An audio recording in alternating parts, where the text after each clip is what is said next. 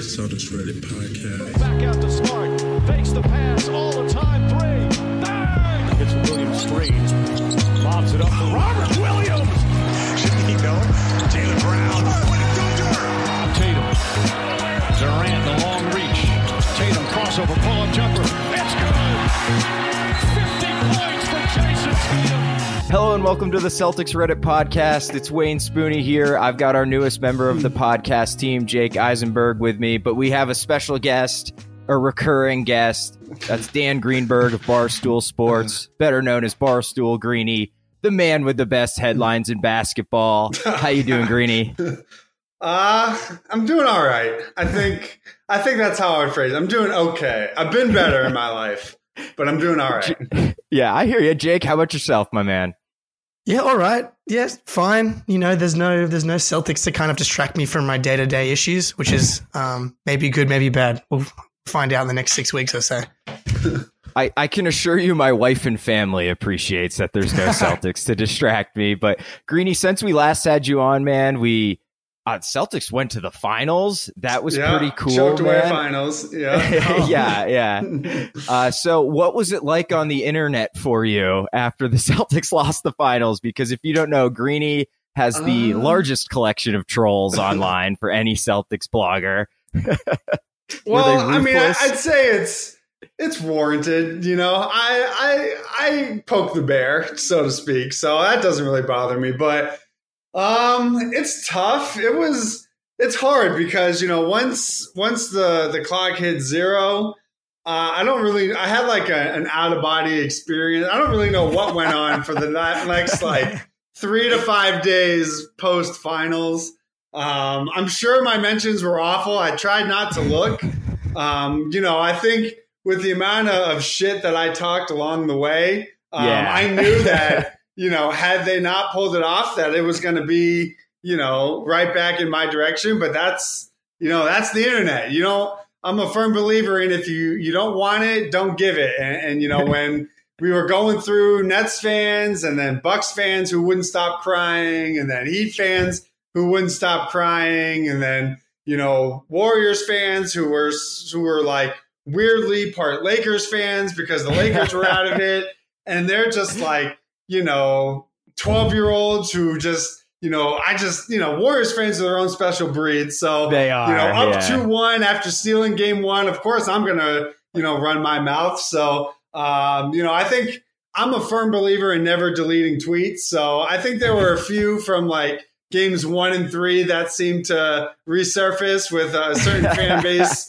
I noticed was the handle. Most of them said like, you know, Steph Curry, Steph Curry, goat 420, um, stuff Yeah, like that. yeah. There was a lot of those, but Or LeBron. like I said, it, yeah, if, if you don't want that stuff, don't lose three straight, you know, to to lose a title. So All right, before we jump into the run sheet here, uh, last episode, Jake and Ben went through who of those four teams we played in the playoffs had the worst fans, Yep. the biggest pains in the ass. So on record, Greeny, I don't Who know. is man. it? They're all- I mean, it's obviously not Brooklyn. It's yeah, I was gonna say, not it's Brooklyn. not the Nets. I mean, it- no, it wasn't them. It's hard, man. I just, I'd say, I'd say after Brooklyn, it was probably Golden State as like the Mm. you know three out of the four. I mean, just because we don't really deal with them all that much as a as a collective fan base. I mean, you see them Right. twice a year. Obviously, you're in the finals, so it's like you know the team that's talking trash to you won the championship, so that just comes That's with tough. the territory of winning. So then you're asking me to de- decide between Bucks and Heat fans. I mean, Christ, they're both bad. They're both awful. The same way they would both think that Celtic fans are awful. I'd probably say, I'd probably say Heat and then Bucks. Bucks for me take the cake just because I think Yeah. You know the Heat fans they they have a sense of self awareness, right? Like they're trying, like they they don't they just the heat culture is the thing that's just the hashtag heat culture is what's annoying about heat fans but the bulk bucks fans it's like Giannis has never committed an offensive foul Giannis has never done anything sketchy. You know, it's oh, what about Khris Middleton? You know, they like to, to throw that around while ignoring the fact that they won their title largely yeah. in part due to so just their lack of self awareness. And I'm pretty sure there was that one dude who went on like a campaign to call Al Horford a dirty player, which was like very weird. So for Ridiculous. me, it's probably Bucks fans one, then Heat, then Warriors, then Nets. Yeah, Jake, yeah, you had the, the Bucks, right? I had the exact same ranking. Um, the, the the the Zapruder film after every game of the Bucks series was the most painful fucking experience I've ever been through. Um, but I had an honorable mention that we didn't play was the Raptors fans. Like those fucking guys are sickos. Well, they just have a they just have an inferiority complex, Dude. you know. But having said that, you know, when they won the title, mm-hmm. talk all you want. Like you, no I'm, question. When you win, you can say like I had no problem with after they won everything Draymond said. Like you win, the fans can talk, the players can talk, but like you know, it's 2022. You don't, you can't still be living off that 2019 title. And I just, you know, obviously the Celtics and the Raptors have their history. Um, I just think that, you know, it's, it's mostly like little brother syndrome with them as opposed to just with the Bucks. It's like, obviously they have the best players in the world. They were the defending champs, whatever. But just like the lack of self awareness yes. that I, I have to deal with. It's like, oh, you only got there because of injuries. Well, what about last year's title? Oh, well, that was just like Giannis was the best player. It's like, well, yeah, let's just have a real discussion if you want to talk about that. And they just couldn't do it. So, but we're all, but like, we would be on top of everybody's list, you know, like, oh, if you had to play a team, who would you find most obnoxious? Like 99% of fan bases are going to say Celtics fans, and that's fine. So it's just, it's part of the game. Yeah, I was saying we. You kind, I kind of found you went through a Twitter boss at each level. Like there was one. Oh, account, definitely. Two accounts. Definitely. I, I, was thinking in reverse. You're probably that account for a lot of people. yeah. You've got to deal with um, them. yeah. yeah. I don't know. Like I just. I just think of myself like any other, like of course, like any other Celtic fan. You know, I don't consider myself like a final boss by any fucking means, but I do agree with you that that's what the even like with the actual teams, like that's mm-hmm. what it was for me, it's like each level was like a different level of boss. And unfortunately, you know, we all smashed our PlayStations uh, at the end because we couldn't we couldn't beat the final boss because Steph Curry is legitimately a, a final boss. So so good. Uh, I didn't smash my PlayStation because I'm an Xbox guy, but otherwise, oh, well, that's unfortunate. so uh, anyway, all right. So let's jump into like shit that ha- didn't happen a month ago that I've already totally mm-hmm. forgotten mm-hmm. about. Uh, big news is the Celtics didn't use the Hayward slash Fournier TPE. Uh, I mean, do we think was that a failure? Do we not give a shit because we got Brogdon? And I've got a Reddit comment here from user Coco1520 that says three seconds, as in second round picks, wasted. So, Jake, do you think it's a failure? Do you not really care? Do I Celtics fans or fans in general will find anything to complain about. I swear. like, I mean, I'll see what Greeny thinks, but I mean, you, I don't know how you can look at the off season without thinking it's an A or an A plus. Um, per- personally, I'm just happy to see the TPE go finally after two years of just like firing up the trade machine and trying to convince yourself that teams are going to give you good players for nothing. And so, like, I think that even to the bitter end, we could not comprehend that concept. Like, yes, we want one more. Yes, if I woke up and Jakob Poeltl was on the Celtics for a second mm. round pick, I would have been stoked. But everything we learned about the Spurs over the past years is that they, are going to squeeze you for real assets. And like Derrick White trade, DeJounte Murray trade, it, you have to give up real shit to get real shit back. And are you going to give up real shit for a guy that's going to play eight minutes a game? I know I've been, we, we bullied Wyc into not being a broke boy finally and being like one of the top five spenders, but I don't know how much how willing they, they are to spend fifty million dollars on a dude that's probably not going to, in hopefully not play in the playoffs. so I'm I'm fine with it. Um, yeah, I would have liked him to get someone, but I don't I don't care. Yeah, don't care. yeah, Greeny. So I looked at if you look at it straight up, like you know, did they use it? Yes or no? No. So in that context, it's a fail because the asset in in and of itself right. was was quote unquote wasted. But I think when you look at how it impacts their offseason, you have to look at it as sort of like a, a living and breathing organism, right? So it's like when they entered the offseason, I think we all wanted them to say, okay, with all of your available tools, go ahead and improve the roster and fill your needs. Whether that was through trade, whether that was through TPE, whether that was through using the mid level, like just you just do something to improve the roster. But I think none of us, in fact, not a person on the planet, could have foreseen and predicted what the trade package was for a player like Malcolm Brogdon, right? Like that was Aaron Nesmith and a ham sandwich. But the cost of that was those filler, you know, the picks, the the high upside rookie contract player, whatever, and then contract filler, those were your collateral for potentially using the TPE to bring in a player of substance. So had that trade not happened and they they still had all those assets and then didn't use the TPE in addition to that, we have a much bigger problem. But the fact that they did use those assets, it's it's like Jake said, you're not going to give up Peyton Pritchard and an additional first round pick or even a high second round pick for your third string center. Now, the the thing where I think you could have gotten around that is were there any low salary backup centers between like one and three million that you could have used the part of the the Fournier TPE for just because like maybe they make a little bit more than veteran minimum and the tax bill is like you know 10 million more instead of you know someone that makes Jakob Poeltl money where it's 50 million more so I think it's sad that we have to, you know, move on from the Fournier TP. It was so fun, you know, Yeah. but Yeah. but I tweeted it out. It's like, listen, I got the Juancho TPE, I That's got the saying. Dennis TPE, I got I have an endless supply of TPEs that I can move on to. So it's it's sad that, you know, the fun of trying to, you know, play the game of who they could use it on, but like when you look at the picks and the assets that they had available to then pair with it to bring in that player, none of us would want to give up a rotation player in your Right. top seven, eight rotation for a third string center. And the Malcolm Brogdon deal was, you know, even though it wasn't the TPE move, like that was the TPE move. And then they used their mid level exemption on Gallows. So it's like they did everything that we, I think, all wanted them to when we hit the offseason. They just didn't have to use one of the vehicles available to them to improve the roster.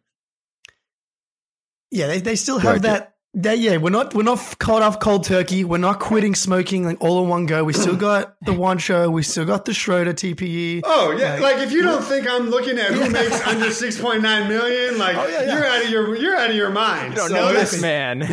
But those Yeah, guys, it's- exactly. We don't have to give up too much to get those guys, and that doesn't expire for a while. So we can like we can chill. We can get we can get to rehab. We can come back out. We can relapse. It's going to be a good time. Yeah, Yeah. And before we move on, uh, again, yeah, we've got those two TPEs where we can grab one of those lower, cheaper centers that you were talking about, Greeny. And also, the three seconds is kind of a misnomer. One was a top 55 protected second. Like, that was not a real pick. And I think another was a swap with like I also four don't give a shit teams. about second round picks. Yeah, So yeah. like late Whoa, second whoa, round whoa, picks, I JD just don't Davison care. is Juhann Well- Begarin slander in this Well, no. podcast. Come on, man. But in a sense, in a sense that like we have the we have some already drafted and stashed.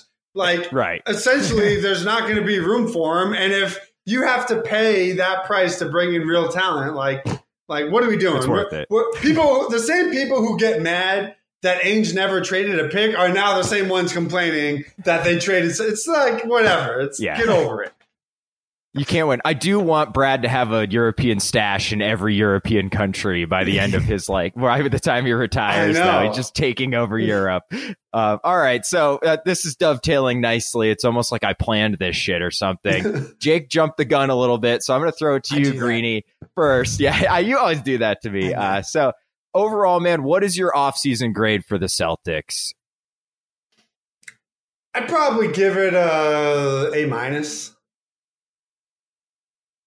Just Yeah, because just because of the the unknown risk that, you know, is attached with with someone like Brogdon. Like from a value standpoint, it's an A plus. But when I factor in sort of what it could mean and the injury risks moving forward and the fit and the minute distribution, like there are potential concerns that I think are factored in. Um, Gallo, like, listen, if it's the Gallo that made 10 straight threes against us, great. If it's the other one that had a pretty brutal, you know, postseason run more recently, it's not as great, but we're talking about the mid level. So I'd say A minus, A to A minus, but maybe like a 92, something like that. Okay, all right, all right. That'd be a good grade for me in high school. Jake, how about you? I was gonna say, yeah, I, I'm a I'm a easy grader. I, I need the, the curve to swing in my favor. Um, a for me. Um, Brogdon, uh, yes, of course, injury concern, but I've already fired up the, the propaganda line is those two 54, 56 game seasons. When you factor in the COVID seasons, they're basically like 63 game seasons anyway. Yeah. And if you get 63 games out of Brogdon, anyone really, you're you're fine with that. You're not having questions about making all NBA teams, et cetera, et cetera. And then Gallinari, on the other hand, I mean, he was a key cog on a conference finals team Mm-hmm. only two years ago. Um, you know, so uh, Yeah, the playoff run against finals. the Heat, cover, hey, look, they they they were there. I know, they, I know. um, and look again, Gallinari to me, it's it's similar to Pritchard with the playoff run in that I just need them to be able to play some minutes in round one and a half. Like I Mhm. I don't once we get to the conference finals and finals, it's okay if Gallinari's given you maybe a couple a couple minutes here and there in the early part of the series, and then we're able to load up the minutes on the Jays. It's just we we need we needed some some depth to we're not loading them up so early. Um, for me, I mean, how can you you kept the finals team together and you added Yeah. a former All Star and Gallinari, still got the TPE. Um, I know we're gonna get into some big men, Mm. but Well, that's my biggest concern, right? Like they still Sorry. haven't addressed Don't they haven't addressed that situation. So like Yeah. I can't give them a full A just because like listen, I loved Cab. I saw him in person in all four like listen, you won't find a bigger Cab fan than me, but like he's a two-way guy, so he's not even eligible for the postseason. So it's like they still haven't answered that question, and I think we've learned that over the course of the regular season, if we're going to be load managing Al, there's always Rob's load management issues. Like the like Daniel Theis was a really good regular season reserve big. Yes. That does not exist right now, um, unless you just think you know Gallo is going to be that that player. But he's he's inching a little bit older, and I don't think they're going to want to burn him out either. So I don't know. We'll we'll have to see who they bring in because that's definitely still a question. Yeah, and we we've got a Reddit comment here from user Guwop underscore official who says we need a backup big. Don't care how we get one, but this team will pay the price for not getting one if that's what happens. And I mean, you're touching on it, Greeny. Backup big is far more important to the Celtics than I think it is maybe for any other team in the NBA because Rob and Al, you can at least somewhat replace what they do in the regular season. So I think you can find like a decent facsimile. Like, who gives a shit who the Sixers backup center mm. is, right? If Embiid goes down, they're fucked. It doesn't matter. You know, at least with Theis, we could be like, all right, man, he was fine against the Nets. I mean, he was even Right. playing playoff minutes and was all right. So I would definitely dock Brad for that because if you look around at who's available for backup bigs, I'm talking myself into Dwight Howard right Me now. too, like that's bro. how far I've Me too, bro. But you know what? It's not as bad as you think. If you look into it, it's not as bad as you Yeah, yeah, think. please take the floor. I mean, it's not great. I mean, you look at the names. Yeah. You're looking at Boogie. You're looking at Dwight. You're looking at like. I mean, I, I who was- who else was there? I think it was um, like Lamarcus Aldridge. Like Yes. nothing is great. And I think the issue when you talk about all these players is like, oh well, he sucks on defense, or oh he can't score. It's like, listen, yeah, no shit. if you're still if you're still Yeah. on the market Yeah. on July 20th, like you're flawed. Like, and that was Yeah. the same thing with you know when we're talking about you know the uh, like the summer league guys. It's like JD Davison went 53 because he's flawed, right? In some areas, like JD, you know, Juhann is is flawed in some areas. That's why he's a draft and stash. So it's like I just I, it always made me laugh when it's like if you're looking at even Gallo for like the mid level, it's like oh he's slow and can't move. Well, if he wasn't, he wouldn't be signing for the mid level. So it's I think you know we just need to understand that when you're talking about a veteran minimum guy, a third string backup center, like he's not going to be a perfect two way player. There's gonna it's just going to come down to where do you want that inefficiency to be? Do you want it to be someone like Boogie, who's you know can give you something offensively, but is going to be a disaster in space Right. defensively? Do you want it like someone like Dwight, who has zero offensive game outside of putbacks and lobs, but he can rebound, he can play acceptable defense, and he's someone who has shown he can accept a, a reserve big man role. But like he's not a perfect guy either. He's already 36, 37. So it's like it's more of a pick your poison. And, and when you look at how their roster is constructed, we know that they can succeed with a vertical lob threat in Rob. So for me, I look at Dwight as a guy who's going to rebound. He has six fouls and knows how to give them. And like, Yep. listen, he knows he's not the worst defender of all the options. And we know that Ime is not going to play anybody who can't defend at an acceptable level. So it's like, unless you're going to pull off some sort of, of trade that we don't know about for a low money center, then like, what is the option? Because, or are you just going to maybe wait until the buyout market or something? Because everybody that's available is flawed. There's no two ways around that. Man, Dwight Howard, like on paper, you're right. I mean, to get the propaganda train out, key cog on a championship team not that long ago. Like, Yeah. no question. But I just picture him on the bench and he always is doing so much. And so much of the fun of last year was the bench celebrations. And I just don't want that to be taken away from me. But yeah, well, all those guys are now no longer on the roster, know. so it's You're right, that's actually- changing no matter what. Yeah, That's true. That's probably actually I re- I recant A minus just purely for the benchmark um, vibes. But my, look, my guy is you know obviously Australian bias here a little bit, but Aron Baynes, I know he worked out for a bunch of teams, and it was reported that they did well. I know Himmel, Himmelsbach kind of reported that um, the Celtics weren't really looking looking at him as a mm-hmm. serious option, but it does feel like they're taking the approach of like mm-hmm. wait and see, right? So all those guys that you've listed are still available. Baynes, I mean, obviously it was a three minute clip that I saw. Um, Oh, he was making all of his threes. I saw Yeah, it. making Oh, threes, yeah. right? I'm I'm on that train, but I just figured, you know, once Yeah. once Himmelsbach killed my dreams, I I had to move on. Yeah. Well, I just wonder, like, he, he's still available. Everybody that comes back to mm-hmm. Boston finds themselves again. Horford, Theis, Baynes.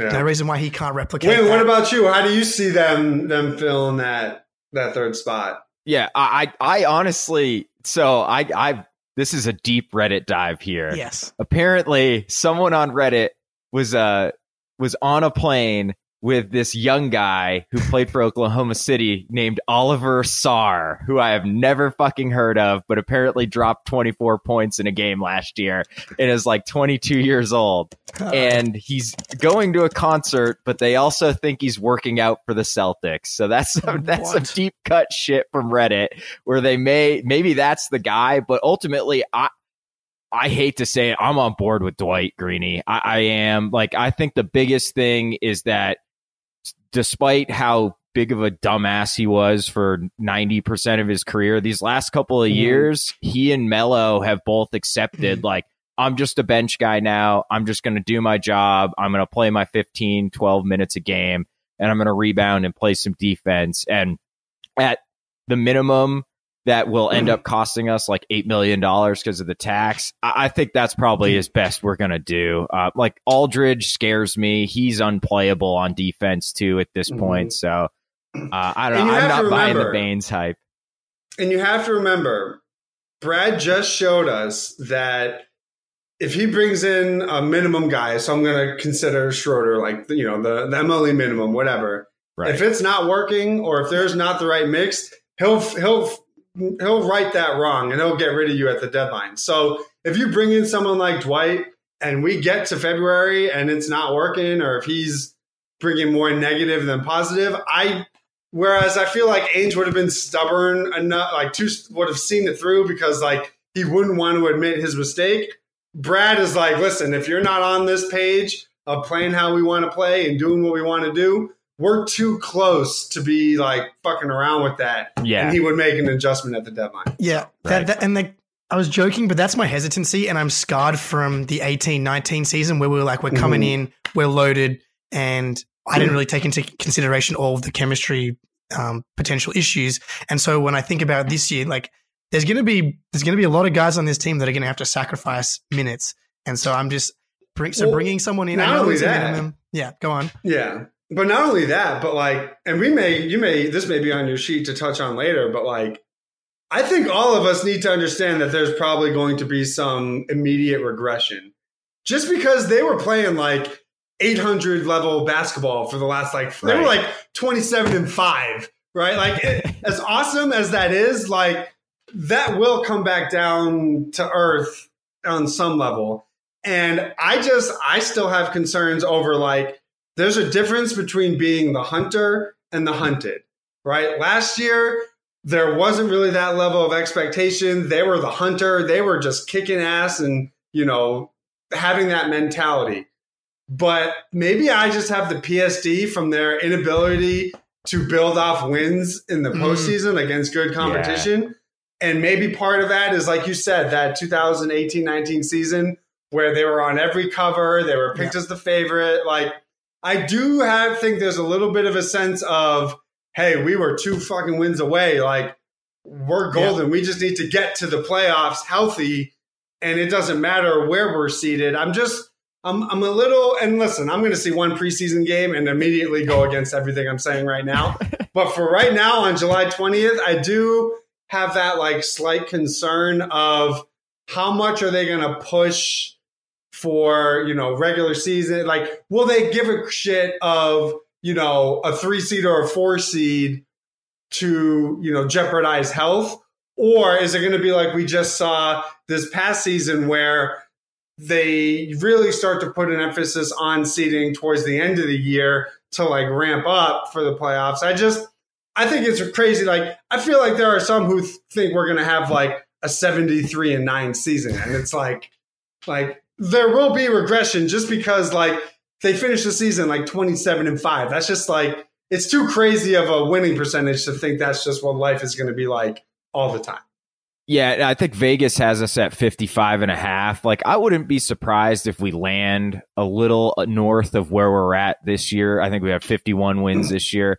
I wouldn't be Mhm. surprised if we're at like 52, 53, but it's just kind of more consistent throughout the season and we don't as have opposed to yeah. right yeah Right, that crazy second half where we're an entirely different team. And I think the good thing about how this Celtics team is built is the defense gives you a really good floor. Like you're just Mhm. going to beat the shit out of these bad teams that cannot score, you know? Um, minus the pistons minus the Yeah. fucking Pistons. Yeah, Cade and team. the boys. couldn't Yeah, beat right. could not beat the pistons Thank God they didn't make the playoffs. That's all I'll say. But uh, anyway, all right, let's uh, let's move on here a little bit. Uh, Tatum and LeBron were in the news, and I cannot stress this enough. LeBron bubble fraud. Uh, LeBron on the shop. LeBron on the shop, and I'm not going to talk about his comment about Boston fans. Don't worry, guys. Uh, LeBron compared Tatum's finals performance to him in, in 07 against the Spurs, and he quote, he played against the same team of my first finals because he always makes it about himself. Oh, that was my ad lib. I played against the Spurs. It's the same shit, same shit.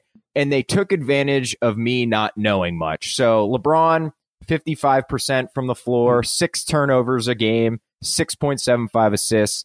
Tatum, 36.7 from the floor, 3.8 turnovers a game, even though it felt like 100 a game, and Mhm. seven assists. So he actually outplayed LeBron. Um, and so LeBron's basically saying the Warriors were just the veteran team. They know how to take advantage of Tatum's lack of experience on that level. But uh, we have a Reddit comment here from user Centaur questions that says, I think fatigue was a much bigger factor in Tatum's finals performance than inexperience was. So, Greeny, do you agree with LeBron? Uh, I mean, do you think it was a mix of the two? And uh, I think yeah, I, think it was definitely I think it was definitely sort of along it was in the same book but a different chapter. You know what I mean? So it was like it was reminiscent of that 2007 series where, you know, you read the numbers. They were in the ballpark of each other. Yeah. Where I think it differs is, and again, I mean, we say this having not played in the finals and LeBron having been in the finals. So, like, what the hell do we know? But I would think it was more partly fatigue, but partly they just were like they just as a collective unit couldn't figure out how to counter what the Warriors were doing. And I don't think had they played in a finals against a different team, like that would have mattered, so to speak, right? Like when I think of where the experience came into play, it was how the fact that like the Warriors never panicked at any part Yeah. of that finals, right? Because they knew that they could, they've proven to themselves that they can get it done. Whereas the Celtics, you could tell their inexperience just in terms of being on that stage and have everything be magnified. Like when things started to snowball, they couldn't stop the bleeding. But I think when it comes to Tatum's struggles, it was, you know, like, is it inexperience that he couldn't beat Andrew Wiggins off the dribble? Like, not to me, it isn't. But I think now that he's gone through it, like, he now has the burden that LeBron had to deal with of he's going to have to deal with this choking in the finals like moniker until he doesn't. And that's just when you're a franchise guy and you're on that level, like that's just the price of doing business. Like the same way if he had an unbelievable finals and won finals MVP, he would get all the the praise and the benefit that goes along with that. But it's like, you know, until Giannis got over the hump, the knock on him was he couldn't get over the hump. So when you want to be that, like I just don't think you can have it both ways. I don't think you can talk about Tatum being this top 10, top 5 player which he's ascending into and then when you're on that stage if you don't execute, you don't get to like avoid even if some of the things you're now hearing about him online are complete garbage and make no freaking sense. It's like people forget what he did to get to the finals, right? But that just comes along with, hey, if you don't want that, don't lose three straight to lose the finals. It's just the price of doing business. Yeah, man. I mean, I, I go and your your mentions all, all over Twitter. Ever, anytime is brought up, it's roasting underneath, and I feel like that meme from The Godfather. Look what they're doing to my boy, because I because because I I we know every like what he did Yeah. to get there. Like, man, you, you can go through the the moments of the playoffs from round one all the way through, and this Yeah. dude was just on an absolutely ridiculous level. Like the the signature moments he had through that playoff run relative to someone like Embiid, who doesn't have any through his whole career still. Like it's it's absolutely insane. Um, I think that there's it's not one or the other. I think it's a little bit of both. Like you know, Patriots fan. Um, people when they would go against the Patriots in the playoffs and they had maybe had a slightly less talented team. It's like, but they've some people believed that the experience and being there made a difference, and some people didn't. I'm somewhere that someone that just believed having that dude, that coach, that infrastructure makes a massive, mm. massive difference. Steph Curry's 10 years older than Tatum. He's been doing this for a decade longer in high leverage situations. Of course, he's going to have an ability to stay more calm. They've been down 3 1 against the Thunder. They've been down 2 1 against the Cavs. Like the Celtics are, are still getting there. And it wasn't necessarily just Tatum, it was all of them. Um, but then on the fatigue side of things, like there's no question. Everybody's seen the stats that this dude Tatum played more minutes than anyone in the past decade. The last one between between the regular season and the playoffs to play this many minutes was LeBron in 2011, and LeBron's like at the top of that list across the board. And that's personally just incredible that Tatum's able to continue to do this year in year year in year out. But like going uh, besides his rookie year, this guy has not had a break.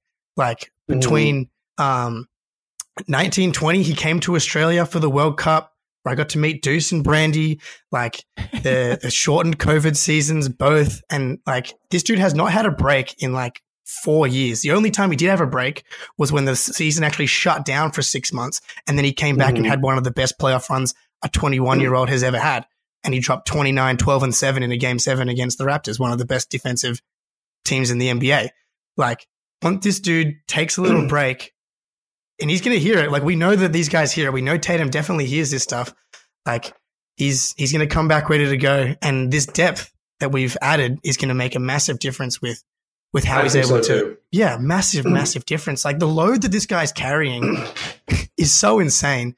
Like the usage, like the usage isn't as crazy as the Luka numbers, but what he's putting in on the other end, like watching him chase around Durant, Yeah. um, Jrue, um, Jimmy, and then chasing around those those dudes. When you play against the Warriors, man, the level of energy it takes. They didn't score more than 107 points. Like it felt like they were kind of ripping us apart, but it was literally just Steph being a top 10 all time great player, and that was it. Yeah. Other than that, these guys were shutting them down, and Tatum was a massive, massive part of that. Here's here's the only thing I'd say, and, and Spoonie, you may um, you may weigh in on this as well, but like I just feel like you can't have it both ways. Where it's like nobody was talking about fatigue when this team was up two one with a four point lead with four minutes left in game three or in game four.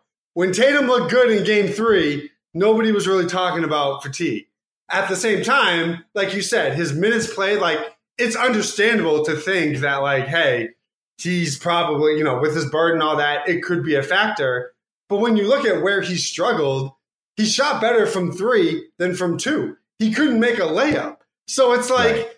are you not making a layup because you're fatigued, but then you're shooting 40% from three, you know, on, on good volume? So it's like, I just think he had a bad finals. Like, it's okay to say sometimes guys just don't play well. And I think collectively as a team, where I just don't really love the fatigue angle is like, again, they were winning with four minutes left, up two games to one in game four. So it's like they got off to a 14 to 2 or whatever start in game six. So, like, were they not fatigued at that moment? But then when the Warriors, just because the Warriors made a run, like now all of a sudden the fatigue is like, is a thing. I just, like, I can understand why they would be tired, but like, they didn't get swept. They didn't like, they, it's not like they weren't at all competitive it's not like, you know, they the Warriors are obviously older and like why wouldn't they be as fatigued? So I just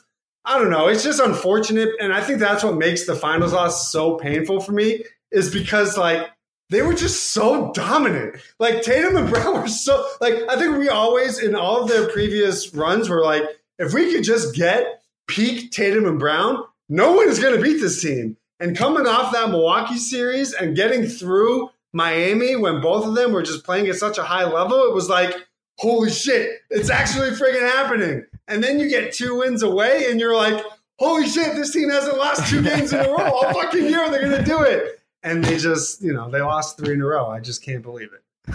Yeah, I, I do think there's definitely a fatigue factor. But the thing about the finals is if you make it there, you are always going to be fatigued. Like those games were sloppier than like if you go back and watch the Celtics play the Nets, like they are flying the fuck around on defense. But the Warriors were tired too. I mean, it's really a war of attrition. We talk about it every year. It's all about injuries in the playoffs, right? Ask Buck Bucks fans. And I mean, you just I do think they were tired, but I'm not sure you can use it as as an excuse because every finals loser ever could say they were tired because the winners are too.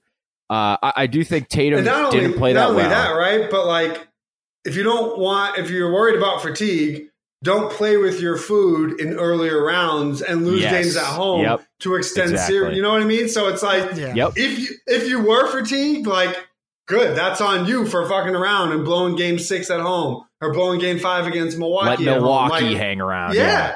So it's then- like yeah. I, that. I just you know yeah. like it was self inflicted. I think that's all connected. It's like the, the inexperience plus the like the inexperience led to some of the fatigue. They should have ended that series in six against Milwaukee. They should have ended it in six against Miami at least.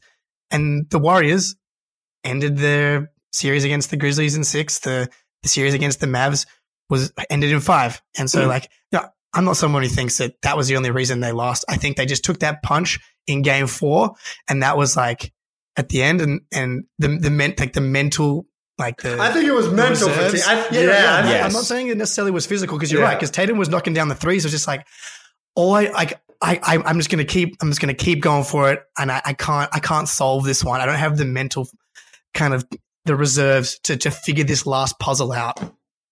It was more, yeah, it was more like that game four, the final four minutes of game four was the NBA finals. Yeah. Yep. And I just think it was like the psychological punch. I just don't think they ever really recovered from. And I Yeah, think, and it you know, if they win that game, even if they lose, I mean, granted, they lost three straight, so who the hell Yeah. knows? But I just think even if you then lose game five, I just think the the vibe uh, and the psychological advantage you have of being up three one is different from two two, and it doesn't seem like it because it's only one game. But the way, like Steph coming in, and, and Grant, I don't know if you heard it, like Yeah. he talked about it today. It's like yeah. they heard how they were celebrating in the locker room, like they knew we just won the finals because this is the one we had to have. Yeah, that was next up on the run sheet as I was going to bring up that Grant fire. Williams comment. yeah. He's yeah, yeah. We, he said that the Warriors were screaming after game four. They knew they shouldn't have won that game. I went on the pod after game five and said, I don't give a shit that we lost this game because game four was the game we had to win. Uh, I was Mhm. really concerned after ga- that game four loss. And like, you're going back to the Bay for game five. You probably, you expect to lose Yeah. that game when you're kind of starting at the series like okay if we could take one in in at in the bay and then two at home and then we'll lose game 5 you always expect to lose that game 5 so it's interesting that Grant kind of felt the same way as all the fans. And I think it goes back to show like he's a player. He probably felt that in the moment too right? Like he's not just saying that mm-hmm. after the fact. He was probably like fuck we just let Yeah. that slip and maybe the final slip. So um, he also said that he was confident we were the more talented team, and it was their championship pedigree uh, that got them through. I, I don't know about Greeny. Do you agree with Mm-hmm. I Grant's assessment? I hate whenever Yeah. I hate I hate whenever Yeah. I hated it, and I wrote about this today. Like I hate when Ainge said that shit in the bubble. Yeah. If you lose, you do not get to say you were the better team. Period. Full stop. End of discussion. As far as I'm concerned. If you like, and I, what made it what made it so funny is he's like. All the things that he listed that the Yes. Warriors did prove like those are things that show they were the best. And like you That's may say, "Oh, we had we had more talent," but if your talent doesn't show up, then what good is it? You know what I mean? Like, Right. like, oh, you wanted to like dog Andrew Wiggins. Well, guess what? Andrew Wiggins outplayed both of your freaking number one and two options. So like maybe the talent disparity wasn't as different as you thought. You had nobody in your bench that was able to match Jordan Poole and Otto Porter. So like I think we just had this like it was this weird narrative that like the Warriors weren't this talented team when it's like before Draymond Green got hurt in January, they were the best. They had the best record in the NBA, and that's in Right, January. So it's Yes. like I just it just really just gets under my skin when you say, "Oh, we were the better team." Like, no, if you were the better team, you would have won. And the reasons you're talking about discipline, mental toughness, all that stuff, those are things that a better team shows. So I just I want to make it I want Brad to institute like Yes. a five hundred thousand dollar fine if you mention if you say the words we were the better like you will never hear Brad Stevens say that the Celtics were the better team. Hell no. in that Hell finals. no. I just like it really bothered me when Ainge said it. When I saw and like because it's Grant and all that jazz, I knew it was gonna, you know, I just like Wildfire. just shut up and don't like you can think that and fans can say that, radio people can say that, whatever. But like you lost. So you don't get to say you're the better team because now I have to deal with like Warriors fans dragging him all over again. And like you see Steph, Steph is already putting out petty Instagram stories about it. And it's like, God damn it. Now, God forbid, if we ever meet in the finals again, like I'm gonna have to deal with this shit. And it's just like, I just hate it. I just wish they would never talk like that. Yeah, man, it reminds me so much of the Miami stuff in the bubble. Like, and in the moment, you know, I felt like that we were the better team, but then you reflect and it's like, well, if you're going to turn the ball over and someone like Yeah. Bam's going to like just put Daniel Theis in the basket for three straight Yeah. games, then you're not the better team, even though I kind of felt like you, you let one slip. Like, yeah, exactly. He literally, in the same moment of saying that we were the more talented team and then listing the things that he said they weren't good enough at, I was like, dude, the lack of self awareness right in this in this eight second clip is is embarrassing. Um, yeah, like there's I Yeah. hate it, and You- I, I don't like you said it all, Greeny. Like just just think it and use it as fuel, but like you you lost in six, you didn't lose in seven. Like And you lost three straight, yeah, two of them Yeah. coming at home. So Yeah. like I'm No sorry. excuse. You don't get to say you were the better team. Sorry. And you know who can't. has a lot of talent? The Nets. You know what happened to the Nets? That Yeah. shit doesn't matter if you can't actualize it on the court. So, all right, fellas, before we wrap up, I just got one more thing, very important item we need to discuss here. Kyrie Irving was supposed to show up and play at the Drew League, and he no showed. What a douche. I mean, am I right, guys? Yeah, I mean, it's the, going to going to the Drew League is on my bucket list. It just it has I been for a go long too. time. For It's just Yeah. it looks like so much fun. Yeah. I mean, I guess I mean I, I don't think anyone is surprised. I think no. you know it's who knows, but at the same time, like we don't know how concrete it was that he was really going to be there. I just think you know it, it plays into the story, into the drama, and I mean, listen, it's it's not the first Yes, it time I imagine we'll have something like that come up, or it's not the last time. So I don't know. I'm like I'm burnt out on Kyrie Irving drama. Like I just uh, I'm not. I'm I'm good. Like I can't. I, I've I've had my fair share. Yes. See, I'm I've been copping shit on on in the comments about how last pod I was like, look, I think it might be time to necess- to forgive, not like forgive, but don't forget. That's what my mom always told me. It's like I'm kind of I'm kind of over it, and like, look, we we did it to ourselves. We we traded for Kyrie. We we heard the mm. weird stories about, you know, he was, he didn't go to the team. We still traded for him. We copped the the IT curse for four years mm. between Hayward's ankle, Kyrie getting injured, the COVID riddled season. We lost to the Nets. We got blitzed by them without Jaylen, but it came full circle. We kicked the Mhm. shit out of them. Kyrie had his one moment in the garden. I might feel different if they would have won that series, almost certainly, but came full circle. I'm not, I'm not burning it. I'm keeping it. Disgusting. I'm keeping it. Disgusting. I'm keeping it. Like, forgive but don't forget. I'm gonna look. I when I went to the Garden for a game two, uh, in round one, um, I wasn't I wasn't one of the booers. I was enjoying the atmosphere, but I'm just like, yeah, I'm cool on the Kyrie stuff now. Yeah, I would say like anytime we play the Nets or we're in a series with the Nets, game on, right? Yeah, like I'm sure. in. I'm down to slander the hell out of that man for you know being a big baby and and disappearing in playoff series. But like if they're not playing each other, I just like yeah, he's a weird dude. He does like this is just par for the course of what he does, and he's a polarizing figure, and and you know he brings it on himself, and then you know famously sort of absolves himself of any responsibility. But like, and I'm gonna sit back. I'm gonna I have my popcorn. I'm gonna enjoy Yes. the dumpster fire, but like. I- It's, it's just so exhausting. Like I'm happy I don't have to deal with it and spin zone it for my Yeah. own mental health, and I can just Yeah. like sit back and enjoy it. But it's listen, we have we have much better things to to put energy towards, but um it is it is I did laugh when like he no showed. It's like, yeah, it's you, you can see that. It's coming. classic. It's funny at this point. You're both bigger men than me, but that is going to do it for this one. Uh, Greeny, tell the people where they can find you. Uh, Barstool Sports at Stool Greeny on Twitter. Um, we're trying to get through the dog days together. Um, we'll, we'll just you know appreciate everybody who, who clicks and reads and shares and all that jazz. Um, and, and hopefully we'll you know get through this this dark time and recovery period together. I just I don't know. I don't know about you guys, but like every day. So like in my office, I have that banner, you know, and it's like now That's like sweet. every time I come in here. I just like I trigger myself. I might have to take it down because I'm like two fucking wins Can't away. keep looking at Like, it. I'm just like I don't know. 2000. It took me 12 years to get over 2010. I just I don't know.